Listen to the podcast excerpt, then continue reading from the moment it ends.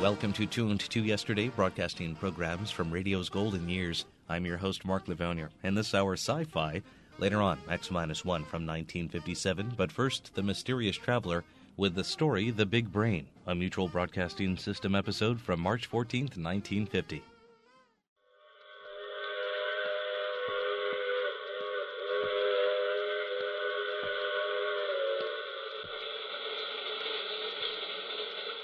The Mutual Broadcasting System presents The Mysterious Traveler, written, produced, and directed by Robert A. Arthur and David Kogan, and starring tonight two of radio's foremost personalities, Leon Janney and Marilyn Erskine, in The Big Brain.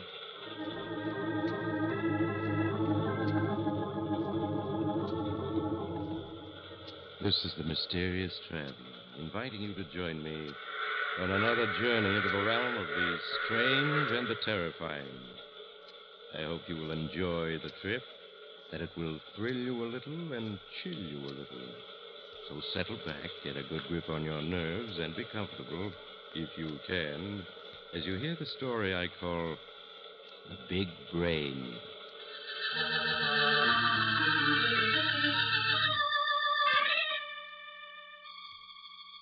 My story begins in one of the manufacturing plants of the Worldwide Business Machines Corporation. In one wing of the plant is housed the huge laboratories of the company, where newly designed and experimental calculating machines are built and tested.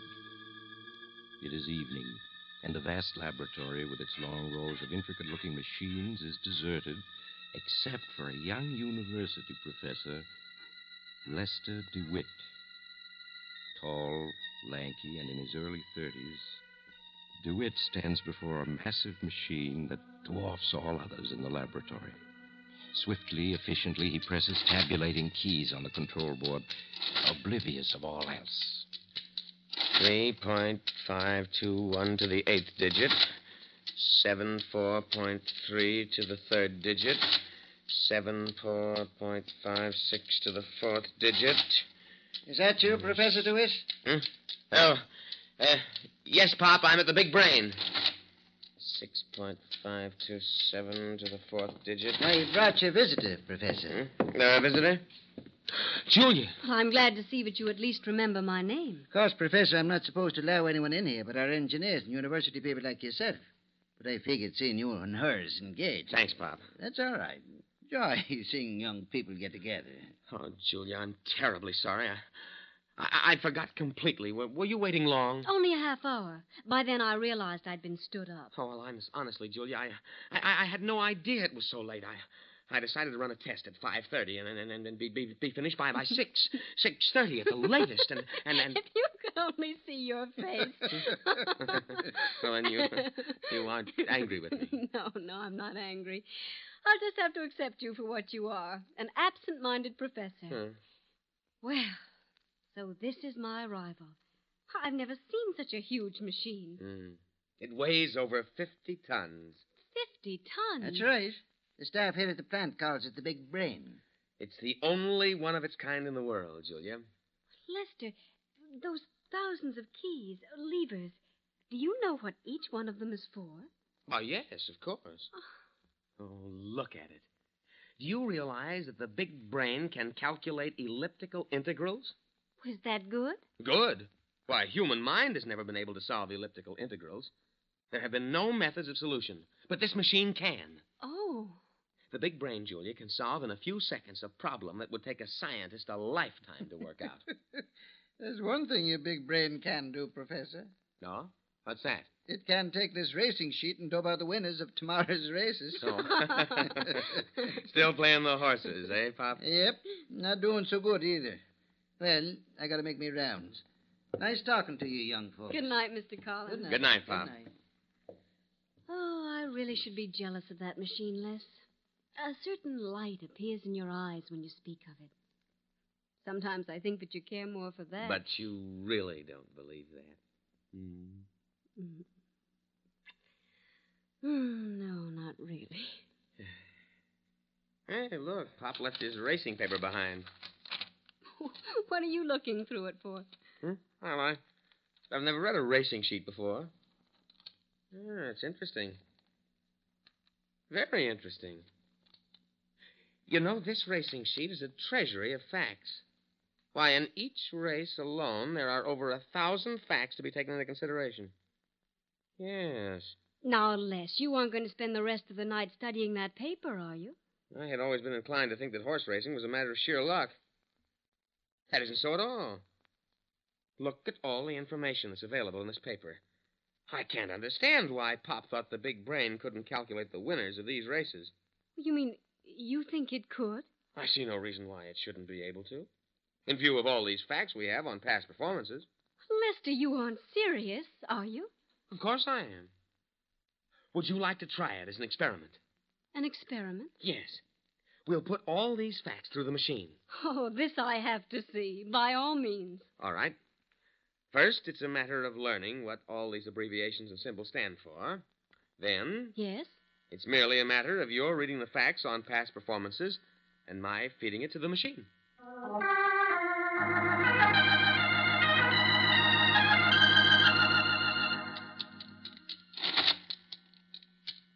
Going away, nine dollars and fifty cents. Flying Ghost. Flying Ghost, October fifth, nineteen forty-nine. October 5th, 1949. Belmont Park, Hmm. Three-year-olds and up, Three, uh, claiming five thousand dollars, a mile and an eighth, Yeah. one hundred and twenty pounds. Jockey Riker, track fast, post position fourth, four. start sixth, quarter fourth, half fourth, three quarters third, Third. mile third, stretch third, finish third, Hmm. two lengths, Two lengths. driving, five dollars and twenty cents. Five dollars and twenty cents. Oh, that does it. Eight races. Now that you've given all the facts to the machine, what's next? I pull this lever. And the calculator goes to work. Good Lord. How, how long does it take? It's just a matter of seconds. Do you really think it'll work? Work? Of course. Unless the machine breaks down. And as you can see, it's working perfectly. There. The solution has been attained. Well, where is it? I merely have to pull this lever, and it will be printed on a sheet of paper and ejected at this point here. Watch. There. Let me see it. Uh, first race winner, Yet a Deer. Place, Speeding Folly. Show, Quaker Girl. And it has the results of the other races as well. Naturally. And these horses are the winners? Oh, yes, no question of that. Tomorrow night we'll buy an evening paper with the racing results, and you'll see for yourself. Les, Yes? if you're so sure that these are the winners, why not make a, small bet on the first race? A small bet. Yes. Bet two dollars to win on Yetadir in the first race. Then, if Yetadir wins, as you say she will, put all the winnings on the second race, then the third, fourth, fifth. But, but, but I, I, I couldn't do that. Why not? Well, it wouldn't be ethical. I'm here from the university as a guest of this company. Oh, now let's stop being stuffy. We've been saving for a year now to get married. If the machine is right, we can win enough money to buy all our furniture. Who knows? Maybe even a house. Oh, I'm sorry, Julia, but I'm afraid I couldn't. Oh, why are you so stubborn? Who could it possibly harm? And think of what it would mean to us. But yes, I know. Please, darling.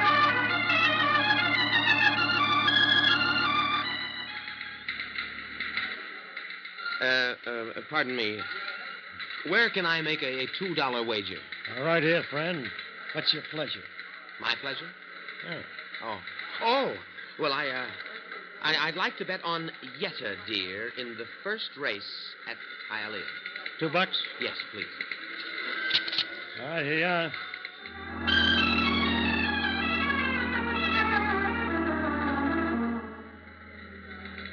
It, dear. Paid six twenty. Here you are. Thank you. I'd now like to bet $6 to win on Morning Glory in the second race at Hialeah.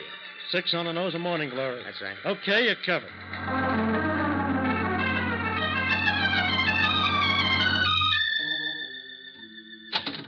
Here he is, boss. Come in, Professor DeWitt. Come in. Hmm? I'm Victor King.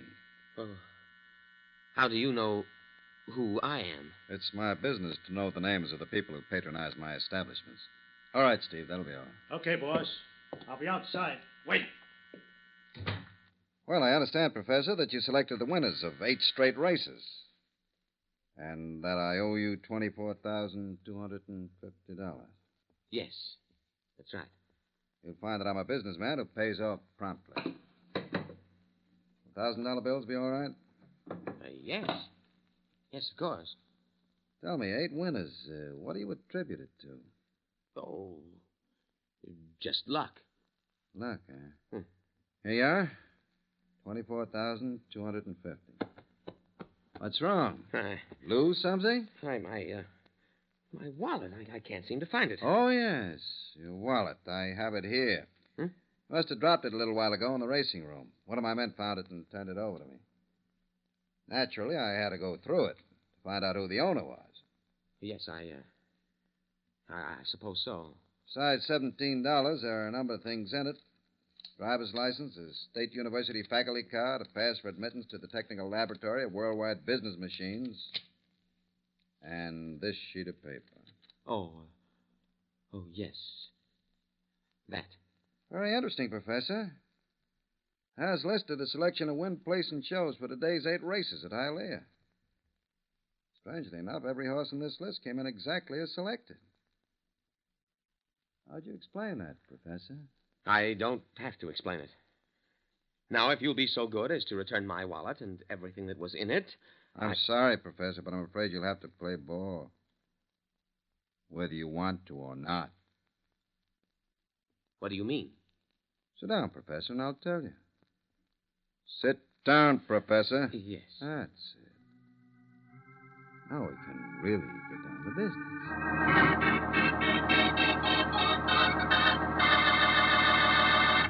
And then, Julia, he showed me pictures that had been taken of me in the racing room. Half a dozen of them. All showing me making bets. Oh, no. Yes. Why? Why, he even had a camera hidden in the wall of his penthouse office, which filmed everything I said and did up in that penthouse. What?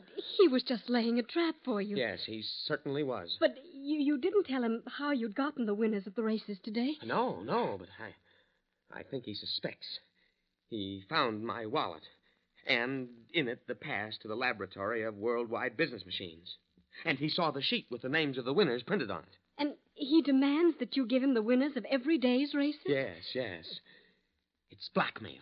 Pure and simple. He has all the evidence he needs. But, Lester, if you were to go to the university officials, the president of Worldwide Business Machines. It would be Uh, the end of my academic career. You know how the university is about such things. They'd regard the, my use of, of the big brain as, as dishonesty. Worse. Oh, it's all my fault, all my fault. It was I who made you bet on those horses. Oh, no, no, nonsense, darling. If, if I really hadn't wanted to, you, you couldn't have made me. But, Lester, what are you going to do? What can I do? I've got to supply King with the winners. If I don't, he'll expose me, ruin my career.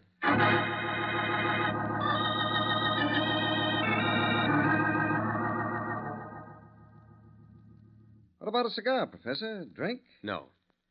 I'm No, feeling good. Really good. Three days in a row, all the winners at Hialeah.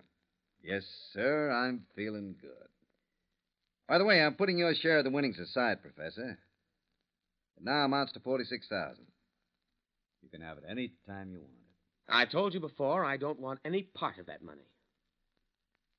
My purpose in coming here was to explain to you that I can no longer go on with it. You can't go on with it. Why not? How can I expect you to understand the matter of ethics? Ethics. You can't. All I'm interested in is money. Now, listen to me, Professor. You're going on supplying me with winners. We're playing this out to the finish. The finish? When will that be? I'll let you know. Now, today is Monday. I'm figuring on flying out to Santa Anita in a few days for the big handicap on Saturday. I want you to dope out the winners as soon as possible. I'm figuring on making a real killing at the track. I won't do it. Now, Professor, we don't have to go over that again, do we? Yeah, I see we do. Okay, Professor. I'll put it on the line. Straight, no trimmings. Sit down. This may take a little time.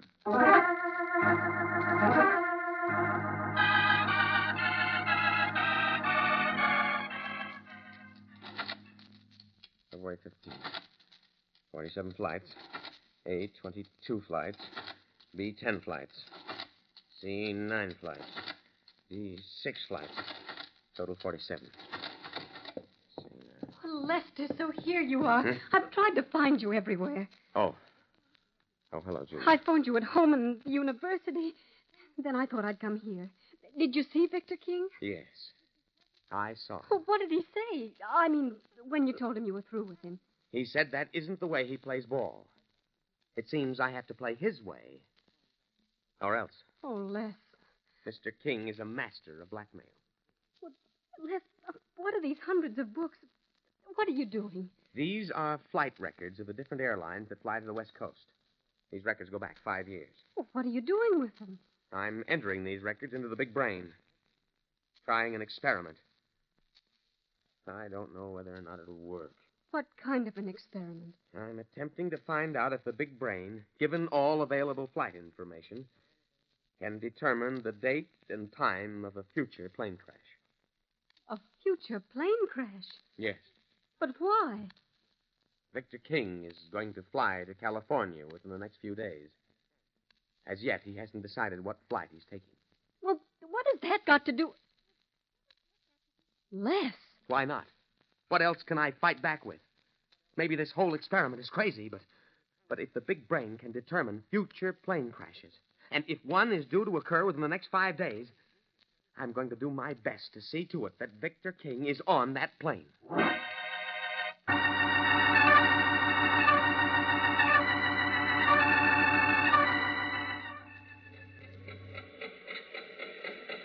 What you're doing is insane. Maybe.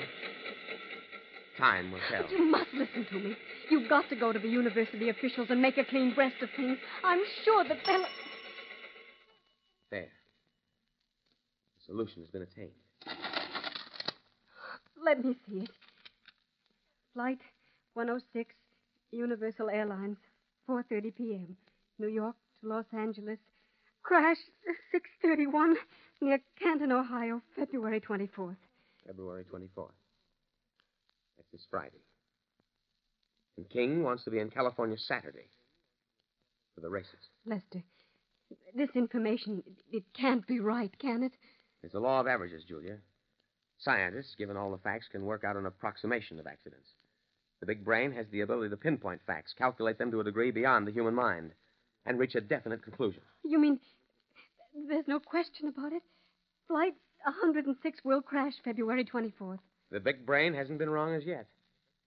Though there's always a first time, of course. But Les, if there's a possibility of that plane crashing, we've got to go to the airline and warn them. If I went to them and told them, gentlemen, I believe that Flight 106 on February 24th is going to crash, what do you think they would say?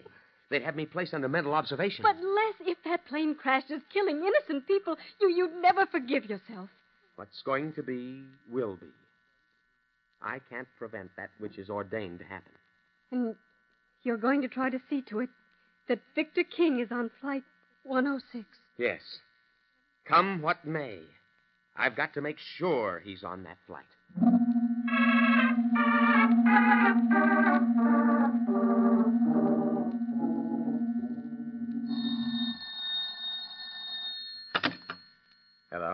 Professor.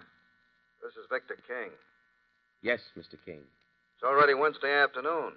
Why haven't I received the winners of Saturday's races at Santa Anita? I'm afraid I can't have them for you until Friday afternoon, around four. Why not? I've got to have last minute scratches and other information to be able to calculate the winners. Friday afternoon. It doesn't give me much time to get to Santa Anita. Why don't I meet you at the airport Friday afternoon at four o'clock? There's a 4:30 plane to California. Flight 106. Get you there at midnight. Flight 106, huh? Leaves 4.30. That sounds all right. Then I'll meet you at the airport at 4 o'clock. Good. I'll be expecting you. Don't worry, King. I'll be there.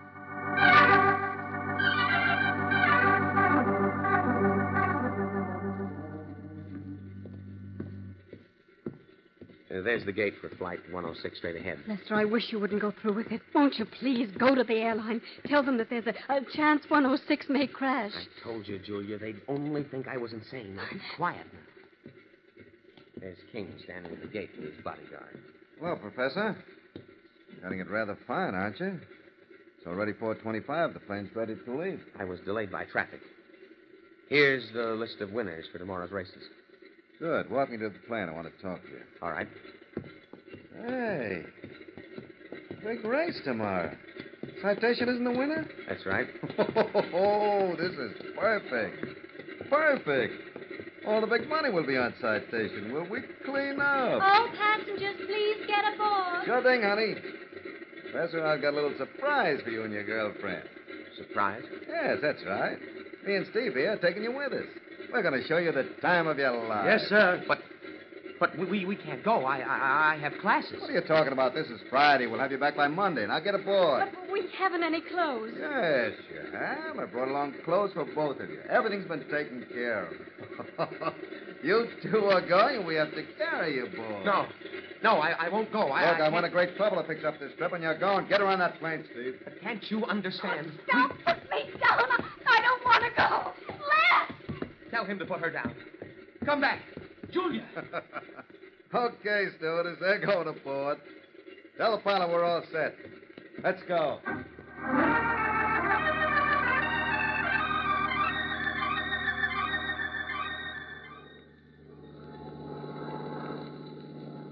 Les, what time is it? Julia, stop asking me the time every minute. I just told you. What's the matter with you two? Don't you like flying?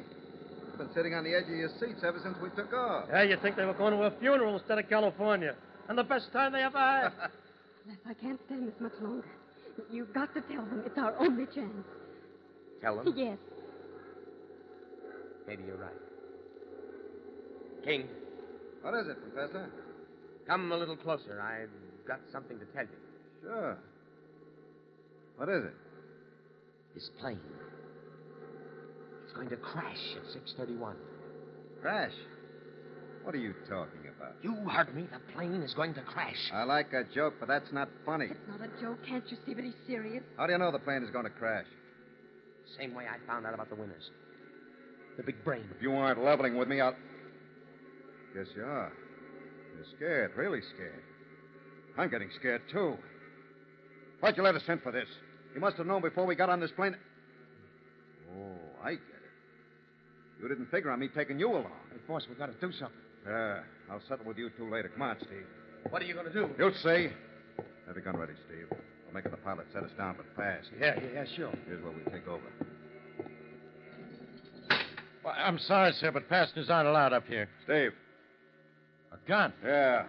Now listen, bright boy. You and your little playmate here are going to set this plane down, but fast. What for? Because I say so, and I don't argue. Land this plane. The plane. nearest airfield's 20 minutes away, and it can't Shut take... up. Set it down now. This minute. Make an emergency landing. You must be out of your mind. Steve, count to five. If he doesn't start putting down, give it to the co-pilot. Right. One, two, three, four. Okay, you're calling it. Pete, give me a reading. Speed 240 mph. Altitude 4,500.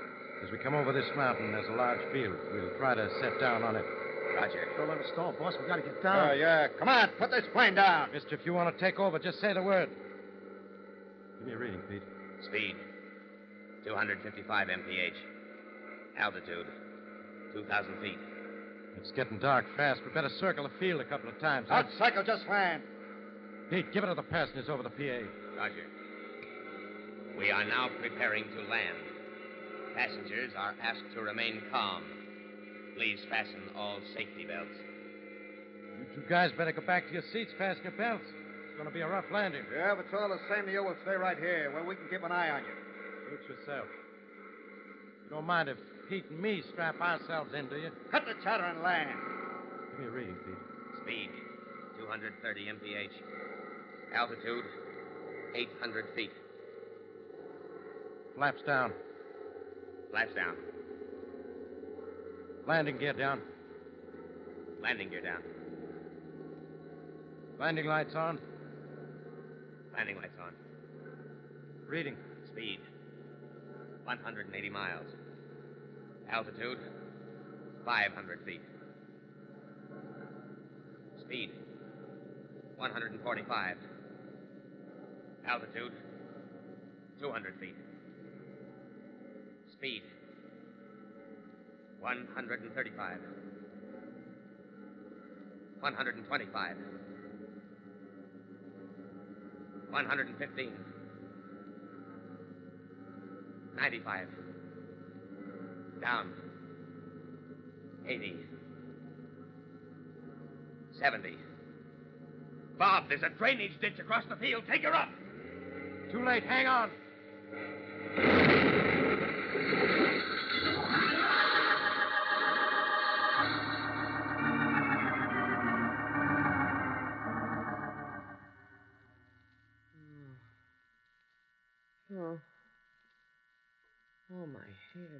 Just lie quietly, Les. Huh? Um. Julia. Julia, where am I? You're in a hospital. Huh? You've been unconscious almost three hours. Oh. But the doctor says you'll be up in a few days. Why, the plane crash. Yes. Julia, are you all right? I was just shaken up, nothing else. Oh.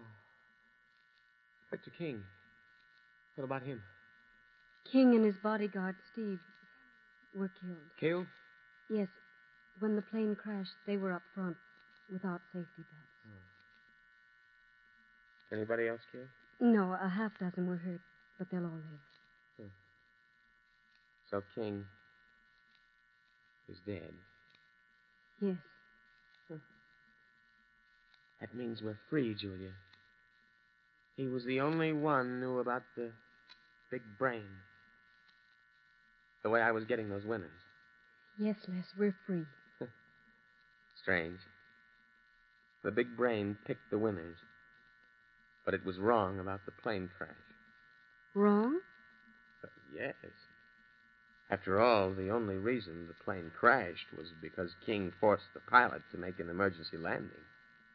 You're overlooking just one fact, Les. What? The plane crashed at 6:31 p.m. The exact moment that the big brain said it would. How do you explain that, Professor?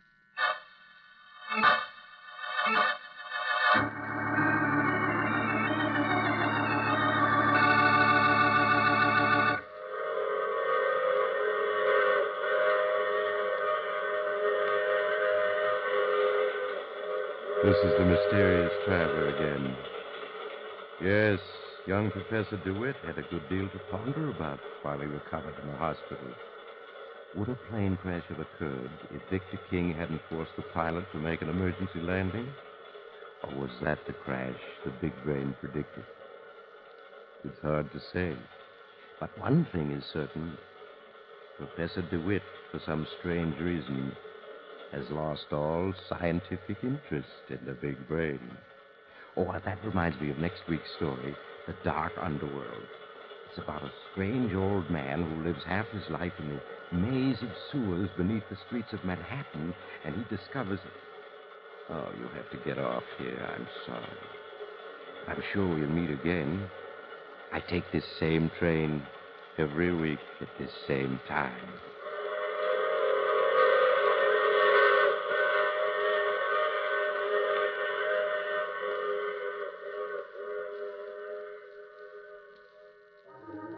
You have just heard The Mysterious Traveler, which is played by Maurice Tarplin. In the cast were Leon Janney, Marilyn Erskine, Santos Ortega, and John Marley. Original music was composed and played by Al Finelli. This is Bob Emmerich speaking. All characters in our story were fictitious, and any resemblance to the names of actual persons was purely coincidental. This is the Mutual Broadcasting System.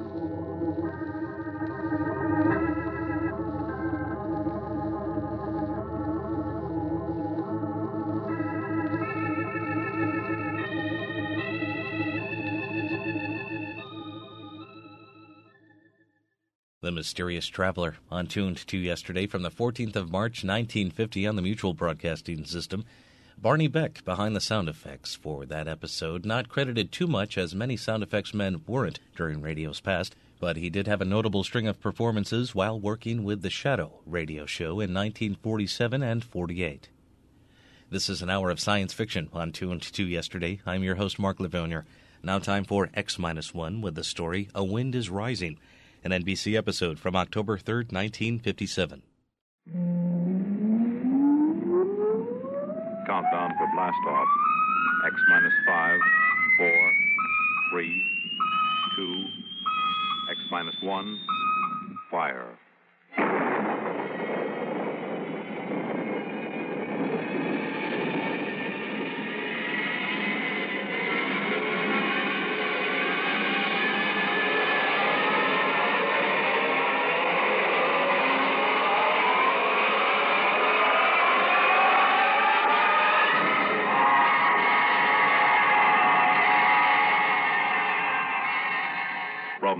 Far horizons of the unknown come tales of new dimensions in time and space.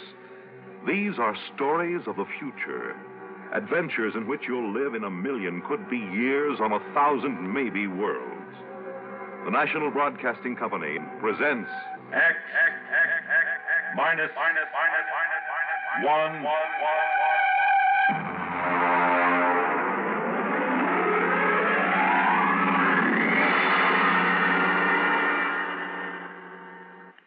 Wind is Rising by Finn O'Donovan. But first, hear this. And now, how's about discussing a few interesting facts about your United States government? Did you know that it is actually possible to become President of the United States without being elected to that office? That's not as difficult as it sounds. All you have to do is hold down a special job in Congress or be a member of the President's cabinet. Of course, you also have to meet the other presidential qualifications of age, birth, and residence. The law which determines the order of presidential succession specifies that the vice president shall assume the presidency in the event the president dies. Next in order is the Speaker of the House, followed by the President pro tem of the Senate. Then, if for any reason these men are not available, the cabinet members are set up in line to take over the White House duties. First is the Secretary of State, followed by the Secretaries of the Treasury and Defense.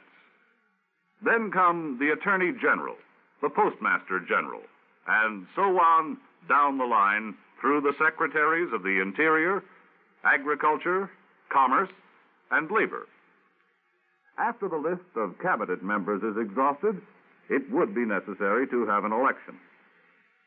Up to the present time, however, the presidential succession has never gone past the office of vice president. But you might find it interesting to learn how this phase of your United States government works.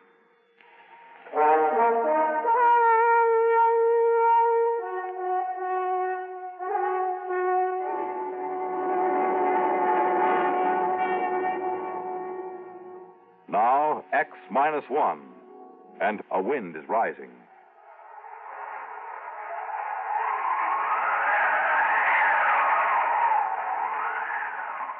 I'd only been on Corella for eight months.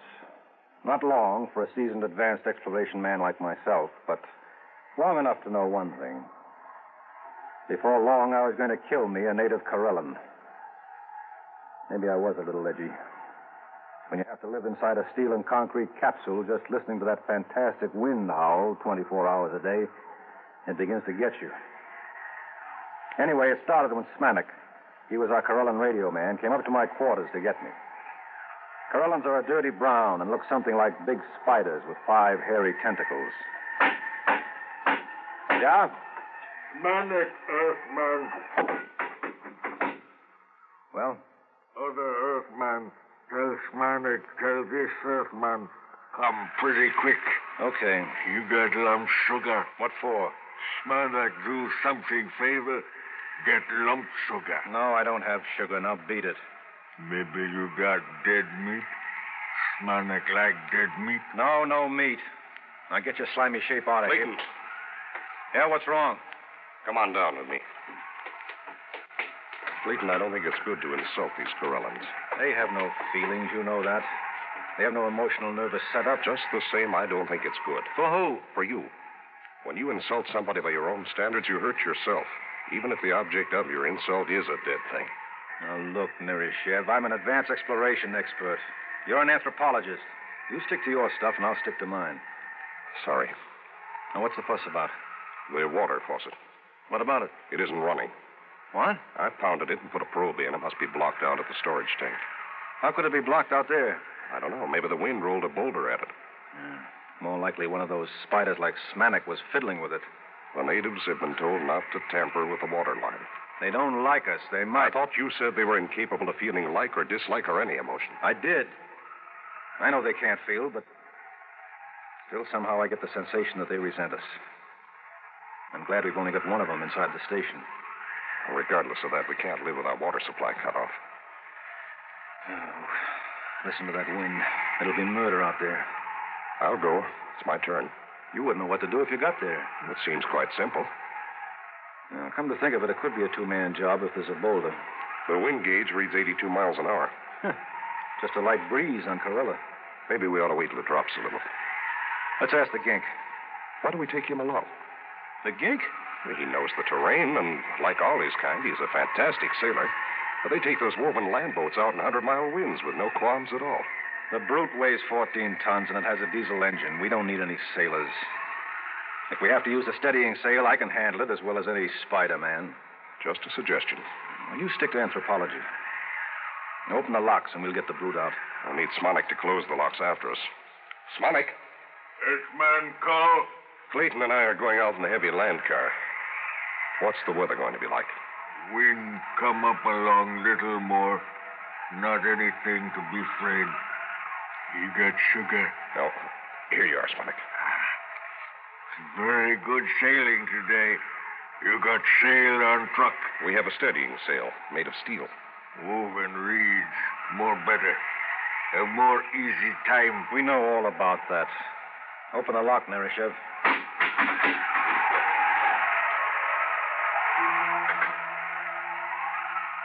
The brute, as we called it, was armored like a tank and streamlined. It had vision slits of shatterproof glass, and most of its 14 tons were centered near the ground. It was sealed from dust and had six giant tires made of woven steel mesh. It was built to take the rocky terrain of the planet Corella and navigate in the gale force winds that battered the planet. I strapped myself into the cockpit, and we were ready. The wind indicator told me that the winds had risen to 94 miles an hour and rising.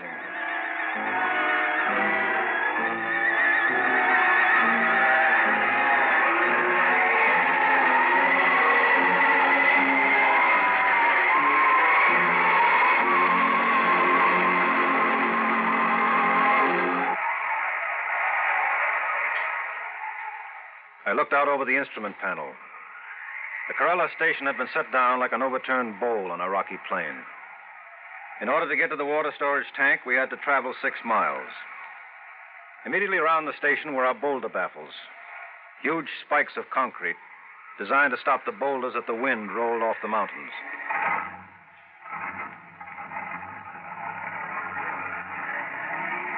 I shoved the brute into gear, and we were on our way. Hang on, Nerishev. Here we go. The wind is up to 97. Do you suppose we're in for a storm? The gink said it was fine sailing weather. For a Corellan, maybe. Well, this baby can take it. You see the pipeline yet? The sand is pretty thick in the vision glass. We... There it is, about two points on the starboard bow. Ah, I see it now. What's our speed? Three miles an hour. Give us a little more oxygen in here. Right? Hey, there's something coming toward us. Looks like a boulder. Hard right. That was no boulder. That was one of those ginks out for a sail in his land ship. Playful, aren't they? Next one scares us like that, I'll shoot him, so help me. I don't understand how they can sail those flimsy ships on those wooden rollers. What's our wind speed now? 102 miles an hour. I think it's going to be a storm, Clay. Well, there's no point in turning back now. We can't live without water. I'm game if you are.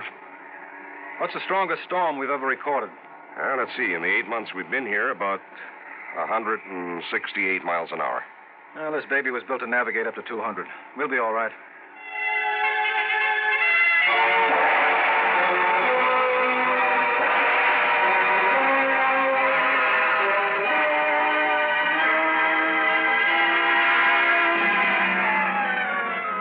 We had had two storms on Corella since Earthmen had been there.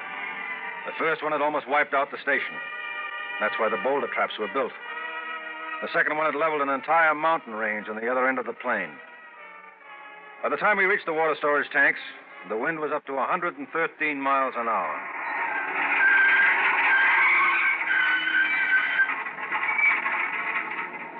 Well, this is it. One of us has got to put on an air suit and repair the damage. Means blowing out the line. It's my turn. What do you know about mechanical things? I'll go out. Fasten that nylon rope to me and winch it as I go along.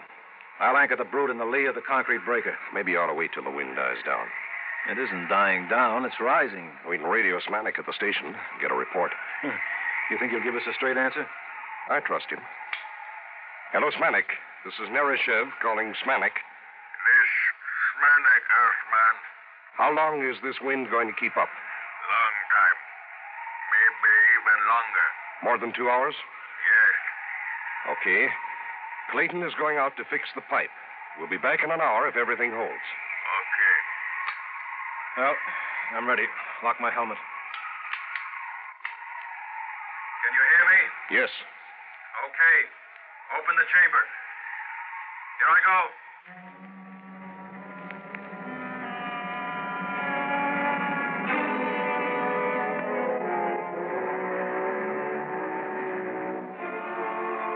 Outside, the wind thundered and roared like breaking surf. Once I was almost blown free, but the line held. By the time I crawled back into the ship, I'd cleared the water lines, but my suit was shredded and my air extractor was clogged with dust. The wind was up to 145 miles an hour and still rising.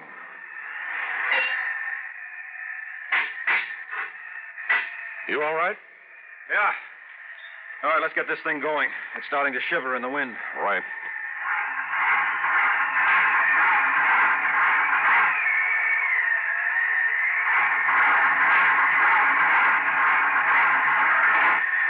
What's wrong? I can't start the engine. Here, let me try.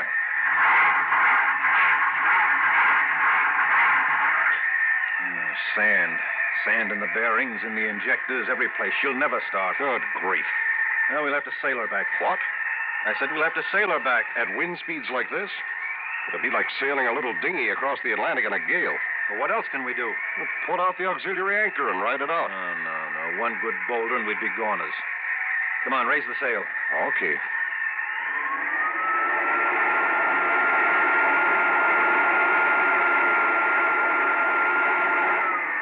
Release anchors.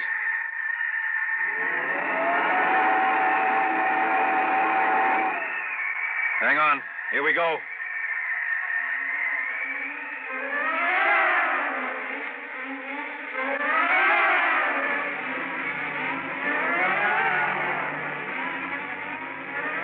We raised the steel sail and tacked into the wind. Shoved by a wind that had now reached 175 miles an hour, the 14 ton brute soon picked up to a speed of 40 miles an hour. Even reefed down and heeled over, I couldn't hold her. And I had to winch out the steel main sheet to straighten her up. Then it began to happen. The thing we feared the most.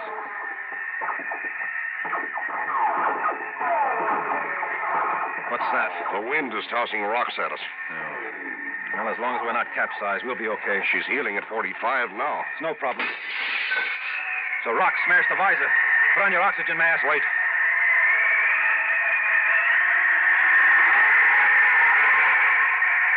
Man, she's boiling along now, 75 miles an hour. Cleve, there's a boulder coming. Down the mountain. I can't head her up. Get off. No use. I'll have to drown her. You can't. Hang on.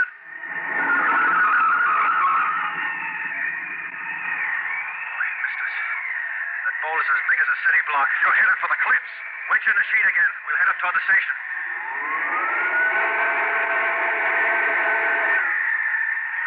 use. I can't head her up.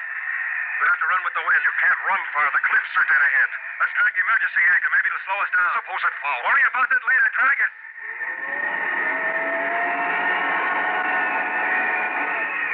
That's better.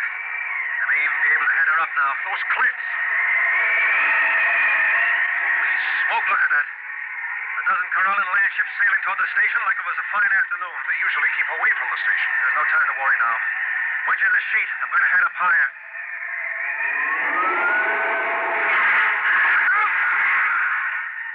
What was Boulder the mast off. Holy mother. We're being blown toward the cliffs. Is that land anchor out? Yes. Oh, pray it'll foul and hold us. Pray. Our Father who art... We're fouled. Yeah. And it's holding. Now if it'll just bite in. I think we're anchored. But listen to those boulders. We won't last ten minutes anchored here. Move over. Why? I'm going to try the diesel again. I don't know, maybe it's a long shot, but maybe.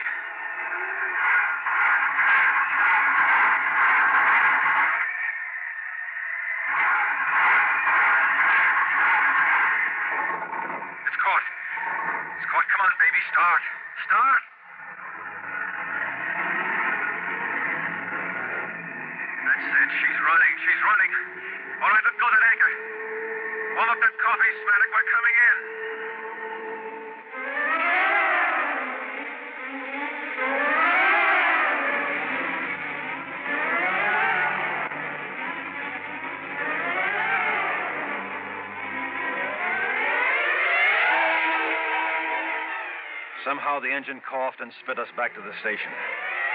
The boulder defense was completely flattened, and one side of the capsule was dented by a huge rock. But otherwise, it was still holding. The winds were up to 212 miles an hour at the time. A dozen Corellan land ships were moored by their long vines on the lee side of the station, and more ships were coming in every minute. We slid into the tube and entered the capsule. Welcome, Earthmen. You have nice sail. Shut up, you crummy gink. Earthmen not pleased. You told us the weather would hold. Old Corellan saying, one can predict weather, but not do something about it. Very true. Yeah. We almost died out there. You wouldn't have been planning anything like that, would you? Smanak no understand. No. Well, do you understand this, Clayton? Now get out of here. Get out before I blow your ugly head off with this gun. Very difficult for Smanak to be without head. Impossible to eat sugar or dead meat for almost three weeks before new head grow. Smanak join his people now for summer festival. Now you do that. Pronto. Wait a minute, Smanik. Did you say summer festival? Oh, yes. Ancient Corellan festival. When summer ends, we go sail away to caverns in far west. Caverns? Yes. We live in caverns for three months. In that way, we have safety. Safety? From what? From winds. After summer is over, come winter storms. First storm of year about to start any moment now. About to start? What do you call what we've been having? The, the wind is 238 miles an hour right now. The brute's ruined, the boulder defense is leveled, the foundations are cracked. Very regrettable. Perhaps you'd like to come stay with us in caverns. Bring sugar. Impossible. We need oxygen, food, our own water. Very regrettable indeed. Well, maybe you don't stay and colonize our planet after all. Ah, yes. Really big wind starting to rise now. Smanak go. Goodbye, Smanik. Thanks for your help. Smanak do favor. Glad to help. You got sugar?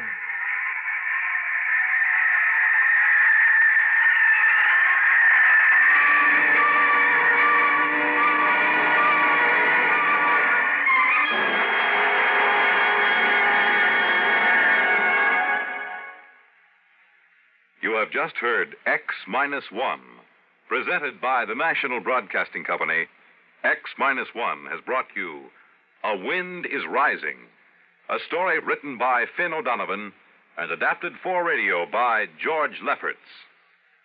Featured in our cast were Les Damon as Clayton, Bert Cowlan as Nerishev, and William Griffiths as Smanik. This is Fred Collins. X minus one was directed by George Voutsas and is an NBC Radio Network production.